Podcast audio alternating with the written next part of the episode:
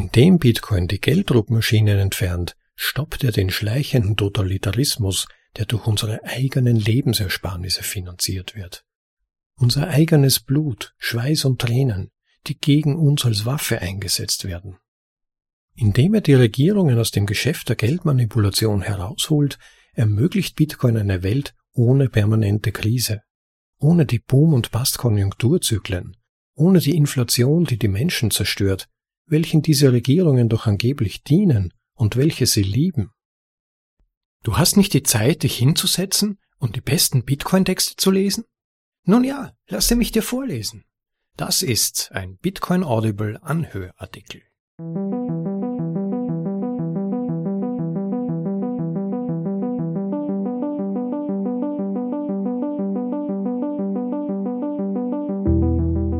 Hereinspaziert und willkommen zur Folge Nummer 26 von Bitcoin Audibles in deutscher Sprache. Es ist schwierig, die Zeit zu finden, die besten Artikel aus dem Bitcoin Space zu lesen. Deshalb lasst sie mich euch vorlesen, in die deutsche Sprache übersetzt, zum bequemen Anhören für unterwegs oder daheim. Die Zeiten werden düster. Immer mehr Menschen spüren instinktiv, dass wir uns auf einen Scheideweg zubewegen. Aber wohin geht es? In eine dystopische Zukunft, definiert von totaler Überwachung, in der Oligarchen so gut wie alles an Grund und Boden, natürlichen Ressourcen und die Kontrolle über den Rest der Menschen besitzen, oder in eine Welt mit größerer Freiheit und Fairness, in der es vielleicht sogar mehr Menschen als je zuvor in unserer Geschichte gelingen kann, nachhaltig für sich selbst und ihre Familien zu sorgen, und in der freier Handel und freier Wertaustausch möglich sind. Peterson Orange nähert sich in diesem seinem Artikel, der vor kurzem im Online-Magazin The Bitcoin Times erschien, an und zeigt auf, wie wichtig es jetzt schon ist, Position zu beziehen und die richtigen Schritte zu setzen. Bereitet euch also vor auf eine nachdenklich, aber in Teil noch optimistisch machende Episode mit dem Titel Die friedliche Revolution von Bitcoin. Eine neue Hoffnung für die Menschheit. Originaltitel Bitcoins Peaceful Revolution. A New Hope for Humanity von Peter St. Orange. Die Geschichte der Menschheit ist ein langer Kampf zwischen Zentralisierung und Dezentralisierung, zwischen Macht und Menschen. Bitcoin ändert dies grundlegend. Unser derzeitiges 400-jähriges goldenes Zeitalter begann mit der Dezentralisierung der Druckerpresse, die es den Menschen ermöglichte, sich zu organisieren, zu kämpfen und dann grundlegende Menschenrechte gegen Regierungen zu erringen. Dieser Sieg leitete die größte menschliche Blüte seit der Landwirtschaft ein, vielleicht seit dem Feuer. Die liberale Revolution und die industrielle Revolution, die sie ermöglichte. Aber dieselbe Druckerpresse wurde von Regierungen missbraucht, um erneut die Oberhand zu gewinnen, indem sie Geld beschlagnahmten. Diese Macht droht nun, die Menschheit in das finstere Zeitalter zurückzustürzen. Regierungen haben Fiat-Geld verwendet, um sich Schritt für Schritt unserer grundlegenden Freiheiten und dann unseres Wohlstands zu bemächtigen. In einem Prozess, der sich jetzt alarmierend beschleunigt. Das Imperium schlug am dramatischsten mit dem ersten modernen Krieg der Regierung zurück, dem Ersten Weltkrieg, der einen Kriegssozialismus verursachte, der nie zerstört, sondern im Gegenteil so weit metastasiert wurde, dass er jetzt droht, uns in die brutale Armut zurückzuversetzen, die die weitesten Teile der Menschheitsgeschichte geprägt hat. Die meisten gehen davon aus, dass unsere einzige Hoffnung eine politische Gegenreaktion ist, was historisch gesehen nur selten friedlich verlief. Aber es gibt einen anderen, friedlichen Weg, der direkt auf das abzielt, was diesen schleichenden Totalitarismus ermöglicht das Fiat-Geld. Die Dezentralisierung des Geldes durch Bitcoin, seine Dezentralisierung der menschlichen Interaktionen und der Organisation, die das Geld ermöglicht, ist unsere beste Hoffnung, den Freiheitskrieg zu gewinnen, ohne jemals einen Schuss abzugeben. Eine neue Hoffnung. Wir schreiben das Jahr 2038. Der kleine Satoshi läuft nach Hause, um Papa sein Geburtstagsgeschenk zu überreichen, eine alte Blockuhr. Satoshi erhielt sie als Gaggeschenk, da Papa immer wieder darüber redet, dass seine Memes in den 20er Jahren die Geldkriege gewonnen haben. Blockuhren werden bei eBay für 99 Sites angeboten. Billiger seit der Dollar gestorben ist, aber dieses Jahr zum 30. Jahrestag des White Papers etwas teurer. Wie sieht das Leben für Satoshi und seinen kampferprobten Meme-Schmied Papa aus? Du kaufst mit Bitcoin, was dir gefällt. Sofort, ohne dass Regierungen ein Mitspracherecht haben. Unzeitgemäße Industrien wie Munition, Pornos, Kohle, Rohmilch oder nicht zugelassene Medikamente stehen dir zur Verfügung. Du zahlst fast keine Gebühren und musst nicht tagelang auf dein Geld warten. Du behältst deine Ersparnisse in deiner eigenen Wallet, sie wachsen von Jahr zu Jahr. Du stellst keine Fragen und du hältst den Mund. Nimm eine Zeitung und es ist eine ganz andere Welt. Es gibt keine Konjunkturzyklen mehr, weil die Regierungen aus dem Geldgeschäft heraus sind. Dies bedeutet ein Ende der jahrzehntelangen Krisen, die den Staat erschütterten, von Dotcom-Crash 2001 über die Finanzkrise 2008 bis zur Katastrophe 2020. Ohne diese permanente Gefahr eines weltweiten Crashs sind die Finanzzeiten leer. Sie sind nicht mehr das, was sie einmal waren. Kein Hyperventilieren von Jim Cramer mehr über Wachstum versus Wert oder das Absichern vor der nächsten Katastrophe, von der jeder weiß, dass sie kommen wird. Stattdessen konzentrieren sich die Finanznachrichten darauf, welche Produkte sich verkaufen und welche neuen Erfindungen auftauchen. Tatsächlich ist die Wall Street nicht mehr das, was sie einmal war. Ohne subventionierte Schulden und dauerhafte Rettungsaktionen der Zentralbanken kehrt sie zu der langweiligen traditionellen Rolle des Bankwesens zurück. Risikoarme Kredite an Haushalte oder kleine Unternehmen zu vergeben. Anstatt Hebel mit 0% Geld zu nutzen, um Billionen in eine endlose Reihe staatlich angeheizter Blasen zu schleudern. Niemand denkt viel über die Gesundheit oder Zahlungsfähigkeit von Banken nach. Es gibt keine Stresstests in den Schlagzeilen. Denn Banken sind nicht mehr systemrelevant. Sie sind wie jede andere Gruppe von Investoren. Wenn sie untergehen, ist es ihr eigenes Problem. Der größte Unterschied in den Finanznachrichten ist die Fed. Im Jahr 2035 interessiert es niemanden, was Jerome Powell zum Frühstück hatte. Denn Powells Art hat nützliche Jobs in der Buchhaltung in Werkzeugmaschinenwerkstätten in Tulsa. Das Gebäude der Federal Reserve Erinnerst du dich? Wurde als Burlesque-Veranstaltungsort versteigert. Ihre 14-tägigen Open Market Shows mit dem Esel sind besonders beliebt. Abgesehen von der recycelten Fed ist unsere Regierung insgesamt kleiner und wurde dahingehend gestraft, mehr von dem zu tun, was tatsächlich nützlich ist. Der Geschichte nach und so wie die Welt früher aussah, schrumpfte sie um etwa die Hälfte, als sie den Dollar verlor. Deshalb sind unsere Truppen zu Hause, Tatsächlich haben die meisten echte Jobs, statt Ausländer zu erschießen oder für das Imperium Wache zu stehen. Regierungen haben im Jahr 2038 immer noch Defizite, so wie sie es unter Gold hatten. Politiker sind von Natur aus unverantwortlich. Aber jetzt sind diese Defizite viel kleiner, da sie Bitcoin-Anleihen verkaufen müssen, statt Monopoly-Geld zu drucken. Abgesehen von den Regierungen ist die vielleicht größte Veränderung, dass es keine Inflation mehr gibt. Die Dinge werden jedes Jahr etwas billiger, während Bitcoin jedes Jahr etwas wertvoller wird. Vielleicht fünf Prozent oder so jährlich, was das Wirtschaftswachstum und eine immer noch wachsende Bevölkerung widerspiegelt. Die Dinge kosten morgen weniger, im Gegensatz zu den Dollartagen. Die abendlichen Wirtschaftsnachrichten sind nicht mehr besessen von Inflationsraten oder Sorgen über die Stagflation, die sie mit sich bringen können, Senioren werden nicht mehr gezwungen, an der Börse zu zocken, weil ihre Bankkonten nun tatsächlich einen lebendigen Zinssatz zahlen. Unternehmen haben es leichter zu planen und ihr Unternehmen auf den Weg zu bringen. Schließlich die Kultur.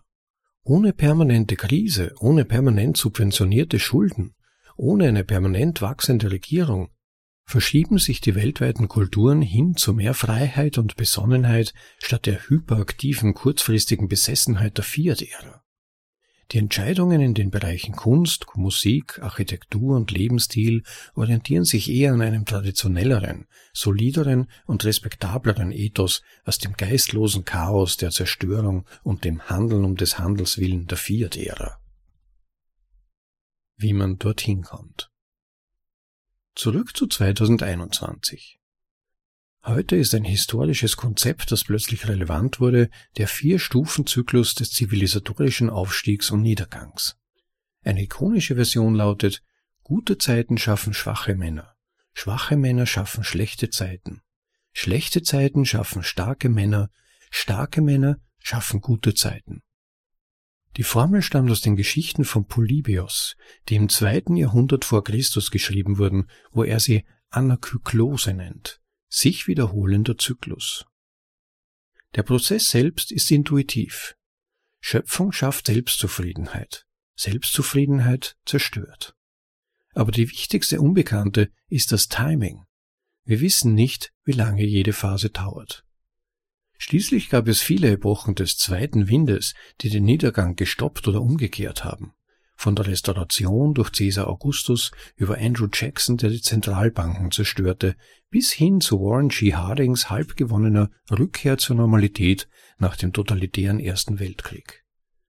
Andererseits finden mögliche Umkehrungen nur selten tatsächlich statt.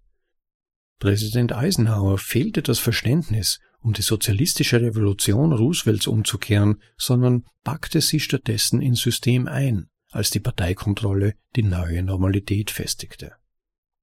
Selbst wenn wir also wissen, dass wir uns in der Niedergangsphase von Kyklos befinden, wissen wir einfach nicht, wie schnell oder langsam das gehen wird, ob wir es verlängern oder umkehren können. Diese letzten zwei Jahre seit Covid scheinen den Niedergang sicherlich rapide beschleunigt zu haben, da selbst vermeintlich liberale Regierungen nun zu einem Totalitarismus taumeln, den es im Westen seit den 1930er Jahren nicht mehr gegeben hat. Und unsere Wirtschaft, die derzeit auf den lebenserhaltenden Systemen der Gelddruckpresse schwimmt, sieht zunehmend danach aus, als könnte sie während der episch fehlgeleiteten Lockdowns der letzten zwei Jahre tödlich verwundet worden sein während die Trump-Jahre viele zu dem Schluss geführt haben, dass es hoffnungslos ist, den Niedergang noch stoppen, geschweige denn umkehren zu können. Tatsächlich gibt es eine Theorie namens Akzelerationismus, die besagt, dass wir sogar wollen, dass der Rückgang schneller voranschreitet. Denn Geschwindigkeit treibt das Immunsystem der Menschen an, um sich zu wehren. Wie Esops Frosch im kochenden Topf weckt der schnelle Niedergang genug Menschen für den Bullshit, so dass sie mental den Rubikon überschreiten. Der individuelle Wendepunkt kann jede Kleinigkeit sein. Was den Kindern in der Schule beigebracht wird, leere Lebensmittelregale, die Verweigerung der Möglichkeit, einen sterbenden Verwandten zu besuchen, der Verlust des Arbeitsplatzes wegen eines Mandats. Sobald diese Ereignisse klicken, wie das Ziehen eines losen Fadens an einem Pullover, stellen die Leute die gesamte Erzählung in Frage. Sie schlucken die rote Pille, sie folgen dem Kaninchen. Leider ist das Aufwachen nur der Anfang, um den Verfall aufzuhalten.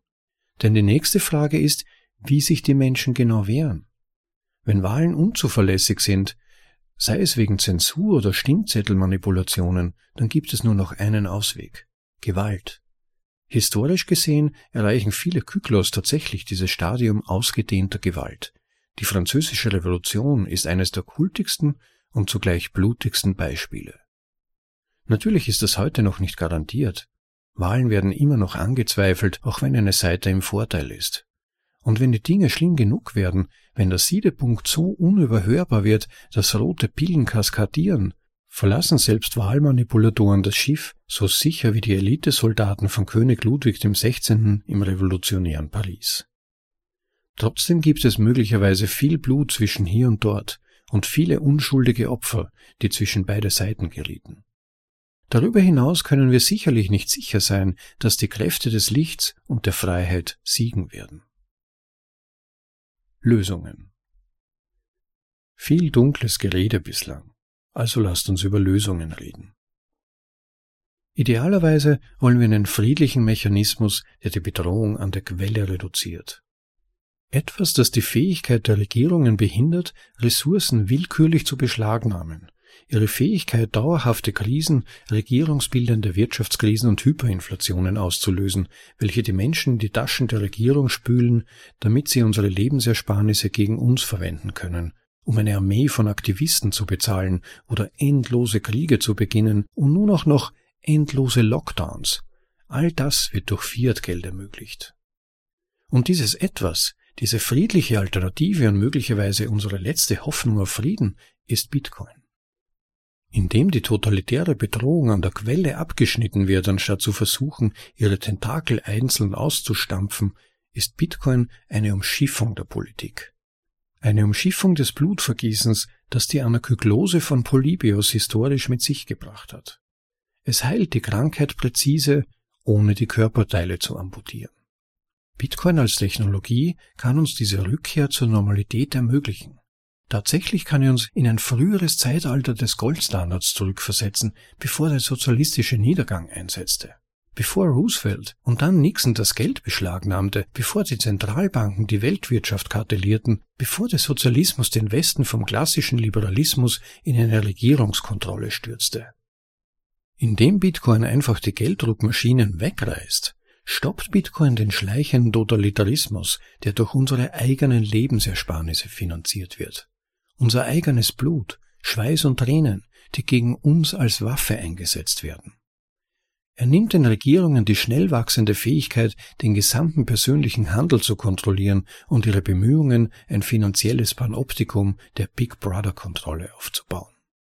Und schließlich bringt uns Bitcoin, indem es die Regierungen aus dem Geschäft der Geldmanipulation herausholt, eine Welt ohne permanente Krise, ohne die Boom- und Bust-Konjunkturzyklen, ohne die Inflation, die die Menschen zerstört, welchen diese Regierungen doch angeblich dienen und welche sie lieben.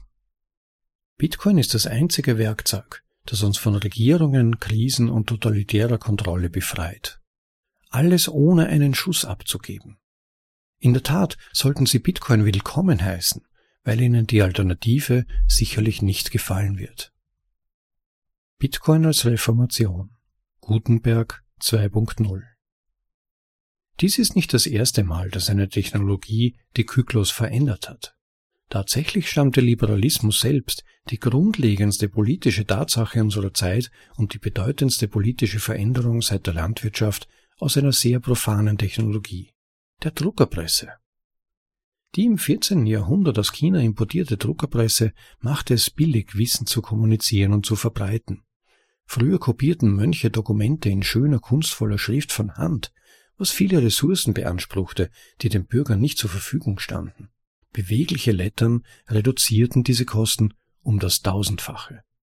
Die allererste Anwendung der neuen Druckmaschine war der Druck von Bibeln, was ironischerweise zutiefst revolutionär war in einer Zeit, als regierungsverbundene Kirchen ein Monopol auf Informationen beanspruchten.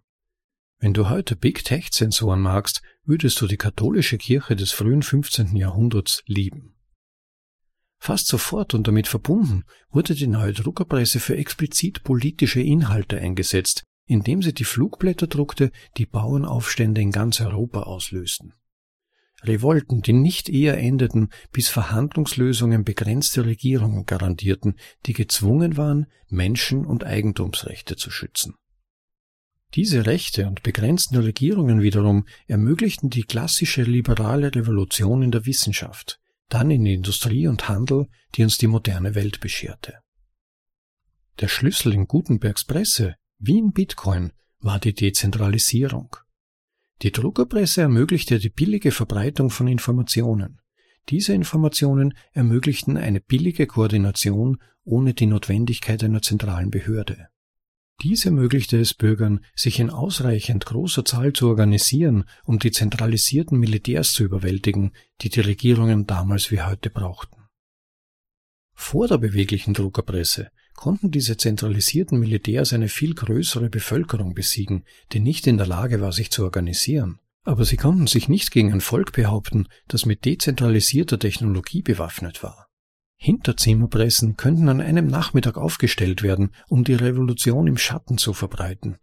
Tatsächlich konnten sie schneller aufgestellt werden, als Regierungen sie ausmerzen konnten. Kündige übermorgen eine Kundgebung an, verbreite die Nachricht und du kannst zehntausend bewaffnete Bauern schneller zusammenbringen, als Armeen überhaupt ihre Wagen packen könnten.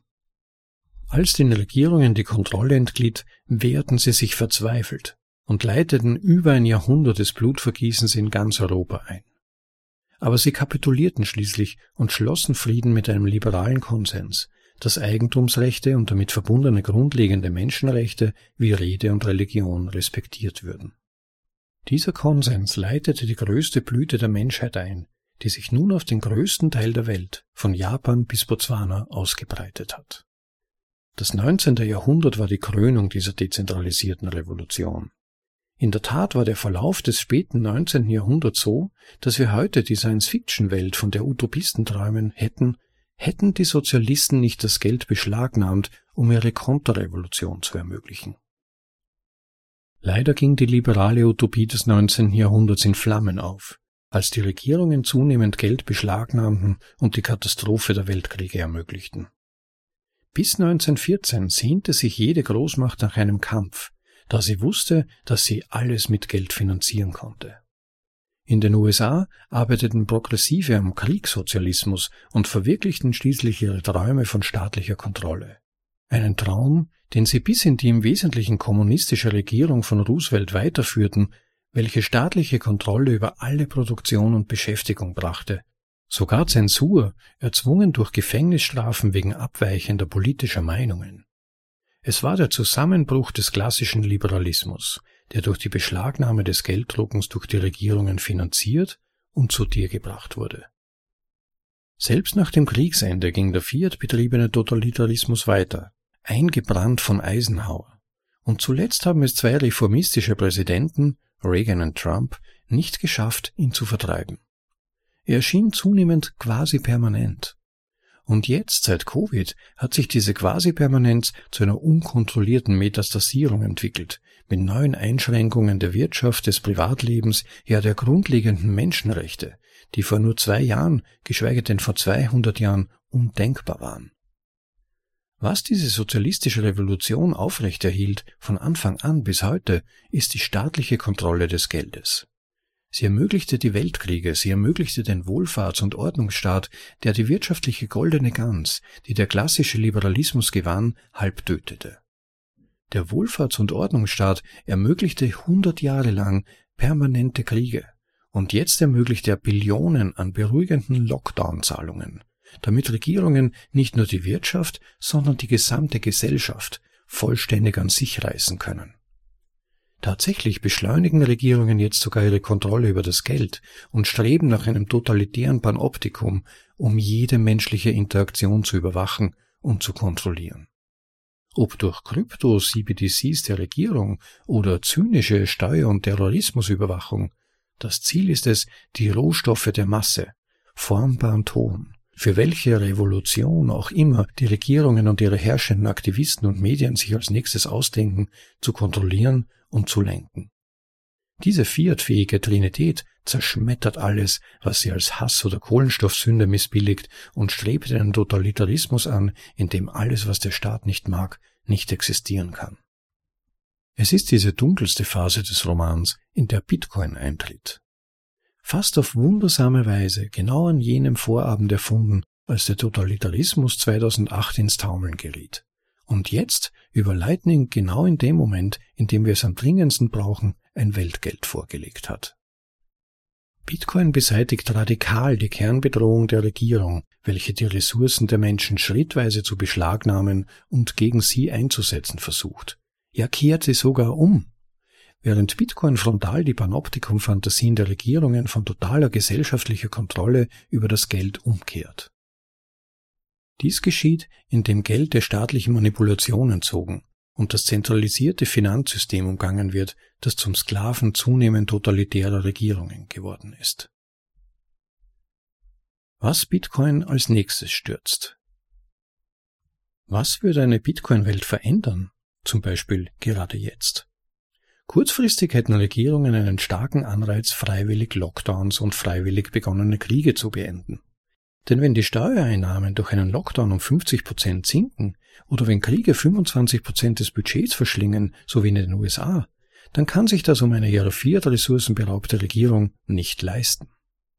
Sobald die Regierungen gezwungen sind, zwischen der Auslöschung des Handels oder der Invasion eines anderen Afghanistans zu wählen, statt ihre eigenen Bürokraten zu bezahlen, werden sie lieber die Bürokraten bezahlen. Ihrer Gelddruck beraubt werden Regierungen gezwungen, schreiend und um sich tretend Dinge zu tun, die den Menschen tatsächlich zugutekommen. Nicht weil Politiker oder Bürokraten anständige Menschen sind, das sind sie nicht, sondern weil sie eine Wirtschaft brauchen, um Steuern zu bekommen. Und sie brauchen Steuern, um sich selbst und ihre Armeen zu bezahlen. Weniger Lockdowns bedeuten weniger Einschränkungen, während weniger Kriege weniger Patriot Acts bedeuten. Der Trend geht zurück zu unseren Gunsten. Abgesehen von der Regierung würden wir auf persönlicher Ebene in einer Bitcoin-Welt die Inflation und die Konjunkturzyklen fast sofort beenden. vielleicht mit einem letzten Kreisch für die Straße, um den Schub des leicht verdienten Geldes zu beseitigen, den die Zentralbanken heute eifrig verbreiten. Beim Aufstieg von Bitcoin wird es natürlich einen enormen Ressourcentransfer von spätkaufenden Skeptikern zu frühen Bitcoinern gegeben haben. Das bedeutet viele anarchistische Millionäre in den Zwanzigern. Doch wir haben in der Vergangenheit viele Male Transfers in Billionenhöhe gesehen, einschließlich der Fiat Immobilienblasen oder der Dotcom-Manie und die Gesellschaft geht weiter. Tatsächlich sind die Billionen-Dollar-Transfers, die Unruhen hervorrufen, nicht diejenigen, die von intelligenten Investitionen stammen, sondern solche von Freundalwirtschaft der Regierungen, wie in der Finanzkrise von 2008. Und so werden sich, wie bei früheren monetären Ersetzungen, wenn Bitcoin fortfährt, Fiat zu verdrängen, die Verweigerer einer nach dem anderen anschließen und das neue Geld beklatschen, das sie nun ebenfalls schützt. Schließlich gibt uns Bitcoin genau das Geschenk, das uns Gutenbergs Presse vor 500 Jahren gegeben hat. Die Fähigkeit zu koordinieren, zu kommunizieren, zu organisieren. Dies ist wahrscheinlich der Grund, warum die Elite Bitcoin so feindlich gegenübersteht. Und es erfüllt im Grunde das ursprüngliche Cypherpunk-Versprechen des Internet selbst. Eine erneute Vergötterung von We the Plebes, da Bitcoin verwendet wird, um Nichtgeldanwendungen auf Bitcoin-Schienen auszuführen, von Sprache über Information bis hin zu erlaubnisfreiem Handel, befreit sich die Menschheit von totalitärer Führung und Kontrolle. Im Gegensatz zum heutigen zentralisierten Internet, das totalitären Regierungen ausgeliefert ist und daher von ihnen versklavt wird, ist Bitcoin die Technologie, die die Revolution beenden kann, die das Internet begonnen hat. Und was passiert, wenn wir weggehen, wenn wir Bitcoiner das Wunder an den Knospen sterben lassen? Permakrise, bei der während jeder Episode der Totalitarismus weiter angekurbelt wird. Wir rasen in Richtung Stagnation, Hyperinflation, völligem Zusammenbruch. Zum ersten Mal in der Geschichte, möglicherweise weltweit, da sich der Fiat-Krebs wie keine Bedrohung in der Geschichte zuvor ausgebreitet hat. Ohne Bitcoin galoppieren Überwachung, Kontrolle und Zensur und jede Eskalation verringert unsere Fluchtmöglichkeiten. Dissens wird zu krimineller Desinformation, sogar zu Terrorismus, wenn das System in unhaltbare Schulden und Vetternwirtschaft abstürzt. Wie Herbert Stein es ausdrückte, wenn etwas nicht ewig so weitergehen kann, wird es aufhören. Es ist viel besser, Fiat zu stoppen, bevor Fiat die Menschheit stoppt. Fazit die Geschichte sagt, dass Blut kommen könnte. Aber wir haben den Retter, den wir brauchen. Bitcoin. Es liegt jetzt in unserer Hand, uns von Ragnarok abzuwenden, den Kollaps zu stoppen und rückgängig zu machen, bevor es zu spät ist. Die von Fiat-Geld angetriebene Zentralisierung bringt unsere Welt zum Einsturz, bewaffnet mit einem nie dagewesenen Maß an Kontrolle. Und Satoshi gab uns gerade noch rechtzeitig die dezentrale Technologie, die wir brauchen, um diese Kontrolle friedlich zu bekämpfen, um unsere Unterdrücker zu entwaffnen, ihre Krisen zu beenden, die Menschenrechte und freien Märkte zu schützen und aufrechtzuerhalten, die unsere Freiheit, ja unser Überleben garantieren. Wir müssen schnell handeln. Sie nutzen Gelddrucker und zentralisierte Finanzen, um ihre Kontrolle zu festigen. Unser Fenster wird enger, während ihre Liste von Opfern von Tag zu Tag wächst. Nur mit Bitcoin können wir das stoppen. Und das war die friedliche Revolution von Bitcoin, eine neue Hoffnung für die Menschheit, von Peter St. Onge, erschienen in den Bitcoin Times in der Edition 4, kostenlos zum Download erhältlich. Ich verlinke darauf in den Shownotes unserer Website bitcoinaudible.de beim Eintrag zu dieser Episode. Bitcoin Times, wer sie noch nicht kennt, kann ich wirklich wärmstens empfehlen. Ein Online-Magazin, das in etwa alle drei bis sechs Monate erscheint, würde ich so über den Daumen gebeilt sagen, und Top-Artikel enthält. Unbedingt lesenswert, wer immer sich für Bitcoin interessiert und der englischen Sprache zumindest halbwegs mächtig ist. Und in dieser Ausgabe der Edition 4 erschien dieser Artikel von Peter St. Onge, wieder mal ein Artikel, der aufzeigt, worum es bei Bitcoin eigentlich geht. Nicht um möglichst schnelle Transaktionen zum Bezahlen von Kaffee, nicht darum, schnell reich zu werden, alles auch legitime Ansprüche, aber in erster Linie geht es um eine Alternative zum Fiat-System, einem System, das die Wirtschaft und die Menschen, die in ihr leben, krank macht. Und das Tolle an Bitcoin ist dabei, Es braucht keinen Aufstand, keine blutige Revolution, keinen Coup, ja, nicht einmal Wahlen werden jemals etwas Ähnliches erreichen können wie das, was Bitcoin jede Sekunde erreicht, indem es Menschen von der galoppierenden Schuldensklaverei der Zentralbanken und ihrer korrupten Handlanger in der Wirtschaft, Bankenwelt, Politik und Medien befreit. Jetzt könnte bei einigen Zuhörern natürlich die Frage aufkommen, ist das nicht doch etwas dramatisiert? Warum müssen all diese Dinge ersetzt werden? Warum diese Behauptung von krankmachender Wirtschaft, von krankmachenden Fiat-System? Nun ja, wenn man ein wenig unter die Oberfläche schaut und Peterson anschaut, das er wirklich in seinem Artikel recht treffend ausgeführt, gibt es durchaus Gründe, sich Sorgen zu machen. Es sieht wirklich denkbar schlecht aus. Das Finanzsystem scheint tatsächlich kurz vor dem Crash zu stehen und im Hintergrund passieren Fädenziehereien und Manipulationen, Umverteilungen der Macht und des Einflusses, die regelrecht atemberaubend sind. Von denen bekommen die meisten überhaupt nichts mit, weil natürlich die meisten auch damit beschäftigt sind, ihr Einkommen zu sichern, ihrer Arbeit nachzugehen, ihre Familien zu versorgen, einfach über den Tag zu kommen und nebenbei abgelenkt werden von kleinen und größeren Dramen, wie zum Beispiel der Frage, ob überhaupt die Gasversorgung im Winter gesichert ist, ob wir vielleicht mit Blackouts rechnen müssen, ob wir vielleicht wegen eines Virus bald sterben müssen, ob vielleicht bald unsere Meere kochen und übergehen und die halbe Welt überfluten. Lauter solche Dinge fokussieren unsere Aufmerksamkeit, während im Hintergrund all diese Dinge stattfinden. Wer von euch sich leisten kann oder es riskieren möchte, in dieses Rabbit Hole zu fallen, dem kann ich empfehlen, sich zum Beispiel den Podcast vor kurzem mit Whitney Webb auf Tales from the Crypt. Das ist der Podcast von Marty Bend, falls ihr von dem schon mal gehört haben solltet. Wirklich empfehlenswerter Podcast. Sollte man unbedingt reinhören, aber speziell interessant war eben da Folge Nummer 359. Ja, ich habe extra nachgesehen für euch da bekommt man dann schon heftige Einblicke in das, was im Moment offenbar abgeht.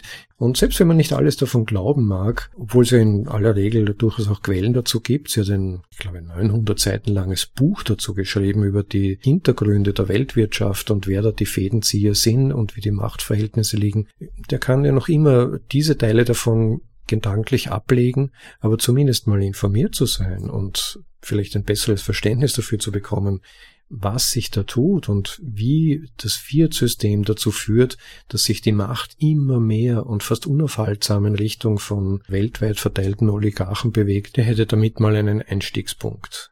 In diesem Zusammenhang gab es im Artikel ja dann den Begriff des Akzelerationismus, also der Annahme, dass wenn es schon negative Entwicklungen gibt, diese wenigstens möglichst rasch stattfinden, möglichst sogar beschleunigt werden sollten, um zu vermeiden, dass es so einen endlosen Weg von immer weiterer Verschlechterung gibt und dann im Endeffekt ja doch Zerstörung, unermessliches Leid und der Verlust von Freiheitsrechten, was jetzt unser Thema betrifft, nicht zu vermeiden sind. Also die Idee, dass wenn sich das Wasser relativ rasch erhitzt, die Frösche durch einen Schock rechtzeitig aufwachen und vielleicht kann das dann viel Schmerzen und Blut ersparen im Vergleich zur anderen Variante, die ja ein potenziell viel dramatischeres Ende hat, aber halt länger gestreckt ist.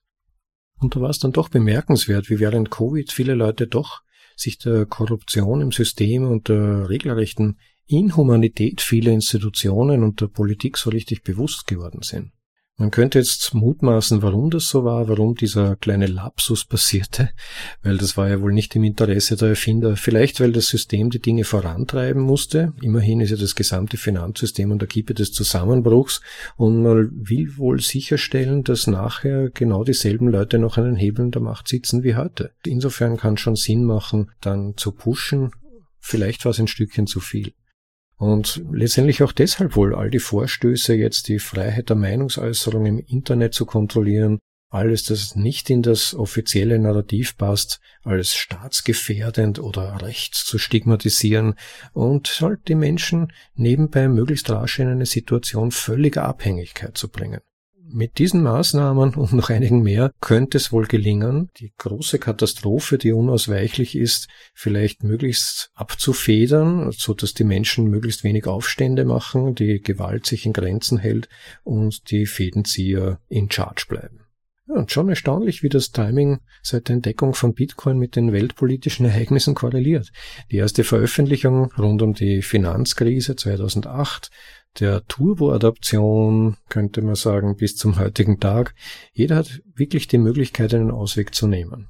Und das wird ja, wie Peterson Anschauch im Artikel anführt, auch bis, selbst nach der Katastrophe der Großen so bleiben.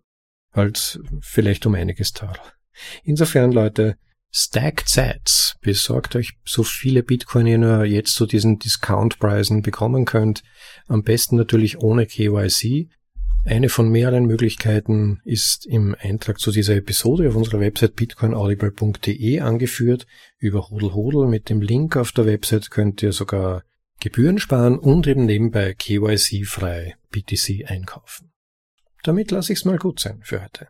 Ich danke nochmal Peterson Onsch für diesen spannenden und wirklich schönen Artikel, der uns neue Perspektiven aufzeigt. Übrigens so ähnlich wie der von Nick Carter, den ich vor einigen Wochen mal gelesen habe. Schaut mal nach, sucht auf der Website nach Nick Carter. Auch ein sehr schöner Artikel zu einem ähnlichen Thema, ein ähnlicher Ansatz, aber eine, doch eine andere Perspektive. Unterstützt den Podcast bitte, klickt auf den Subscribe-Button, falls ihr es nicht schon getan habt. Schickt auch uns ein paar Satz, das wird wirklich sehr motivieren. Ich freue mich, dass ihr wieder mal dabei wart und hoffe euch dann das nächste Mal wieder dran zu haben. Wenn es wieder heißt, bitcoinaudible.de, die besten Bitcoin-Texte aus dem Space für euch in deutscher Sprache vorgelesen. Also dann, noch ciao, schönen Tag, genießt das Leben, euer Rob.